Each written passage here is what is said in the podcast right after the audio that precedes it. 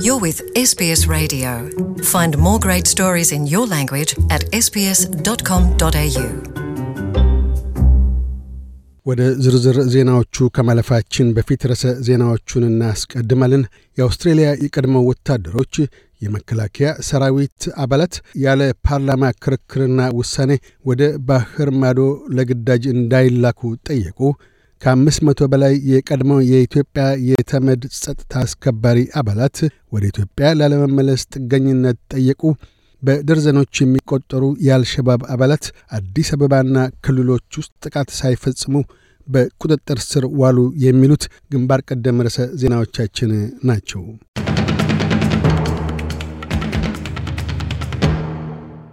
የቀድሞ የአውስትራሊያ የመከላከያ ኃይል አባላት የአውስትራሊያ ወታደሮች ለግዳጅ ወደ ባህር ማዶ ከመላካቸው በፊት በፓርላማ ክርክር ተደርጎበት በአብላጫ ድምጽ አልፎ መሆን እንደሚገባው አሳሰቡ።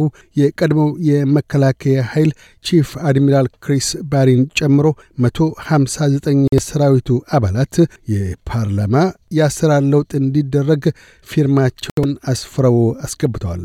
በመሳሌነትም የኢራቅ ጦርነት በተሳሳተ መረጃ የተካሄደ እንደነበር አንስተዋል።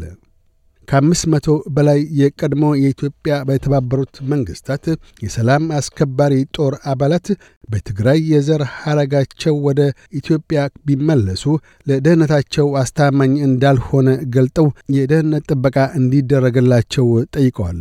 ይህንኑ ተከትሎም ደህንነቱ አስተማማኝ በሆነ ስፍራ ጥበቃ ይደረግላቸው እንዳለና በርካታዎቹም ወደ ሀገራቸው መመለስ እንደማይሹ ገልጠዋል ሲሉ የተመድ የሰላም አስከባሪ ቃል አቀባይ ኒውዮርክ ውስጥ መግለጫ ሰጥተዋል።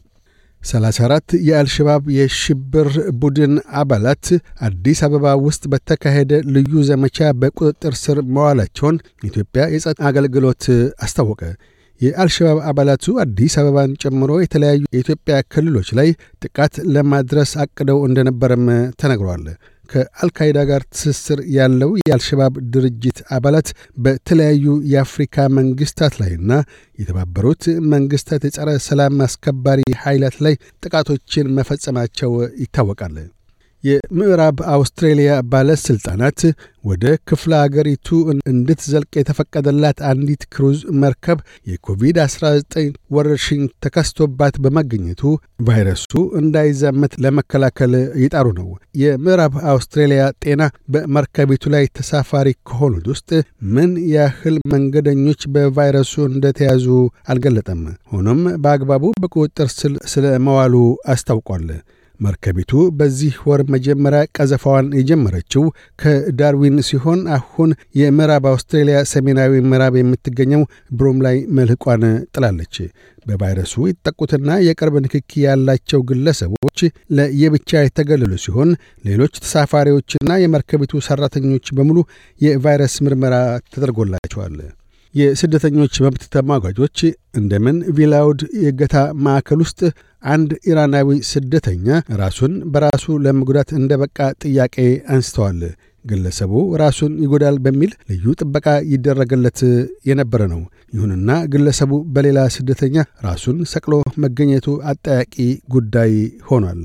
የስደተኞች መብቶች ተሟጋቾቹ ምርመራ እንዲካሄድ፣ የድንበር ኃይል ጠባቂዎች ለግለሰቡ ህልፈተ ህይወትም ተጠያቂ እንዲሆኑ አሳስበዋል።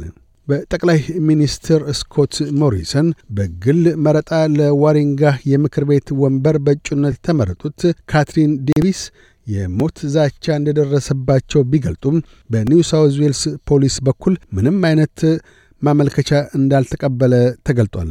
የአውስትራሊያ ፌዴራል ፖሊስ ቃል አቀባይም አስተያየት ከመስጠት ተቆጥቧል።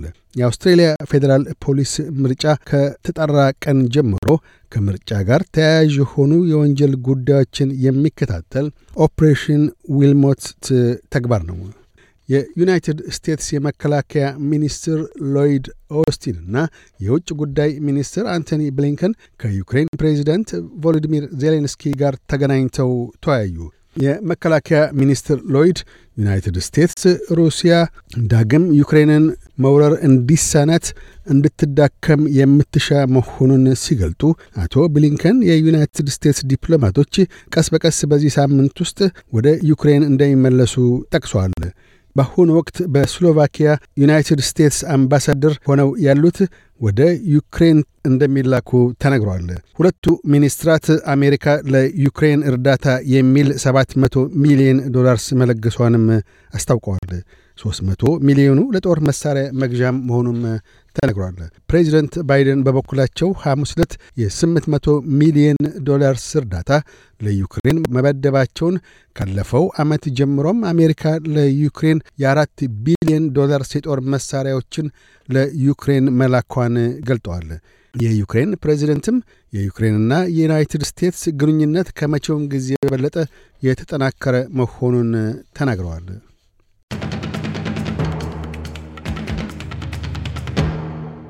በዚሁ ወደ ውጭ ምንዛሪ ተመን ስናመራ አንድ የአውስትራሊያ ዶላር 67 ዩሮ ሳንቲም ይመነዘራል። አንድ የአውስትራሊያ ዶላር 72 የአሜሪካ ሳንቲም ይሸርፋል። አንድ የአውስትራሊያ ዶላር 37 ኢትዮጵያ ብር ከ22 ሳንቲም ይዘረዘራል። ቀጥለን የነገውን የአውስትራሊያ ዋና ዋና ከተሞችና የአዲስ አበባን አየር ጠባይ ትንበያና አሰማልን። ፐርስ ያካፋል፣ ዝቅተኛ 16 ከፍተኛ 21። አድላይድ ያካፋል፣ ዝቅተኛ 16 ከፍተኛ 21። ሜልበርን በከፊል ደመናማ ይሆናል፣ ዝቅተኛ 10 ከፍተኛ 23። ሆባርት በከፊል ደመናማ ይሆናል፣ ዝቅተኛ 11 ከፍተኛ 19። ካምብራ በከፊል ደመናማ ይሆናል፣ ዝቅተኛ 7 ከፍተኛ 19። ሲድኒ ብራ ይሆናል፣ ዝቅተኛ 15 ከፍተኛ 23። ብሪስበን ብራ ይሆናል፣ ዝቅተኛ 17 ከፍተኛ 24። ዳርዊን በአብዛኛው ፀሐያማ ይሆናል፣ ዝቅተኛ 25 ከፍተኛ 34። አዲስ አበባ ይዘንባል፣ ዝቅተኛ 13 ከፍተኛ 22። ዜናውን ከማጠቃለላችን በፊት ርዕሰ ዜናዎቹን ደግመን እናሰማለን። የአውስትራሊያ የቀድሞ ወታደሮች የመከላከያ ሰራዊት አባላት ያለ ፓርላማ ክርክርና ውሳኔ ወደ ባህር ማዶ ለግዳጅ እንዳይላኩ ጠየቁ።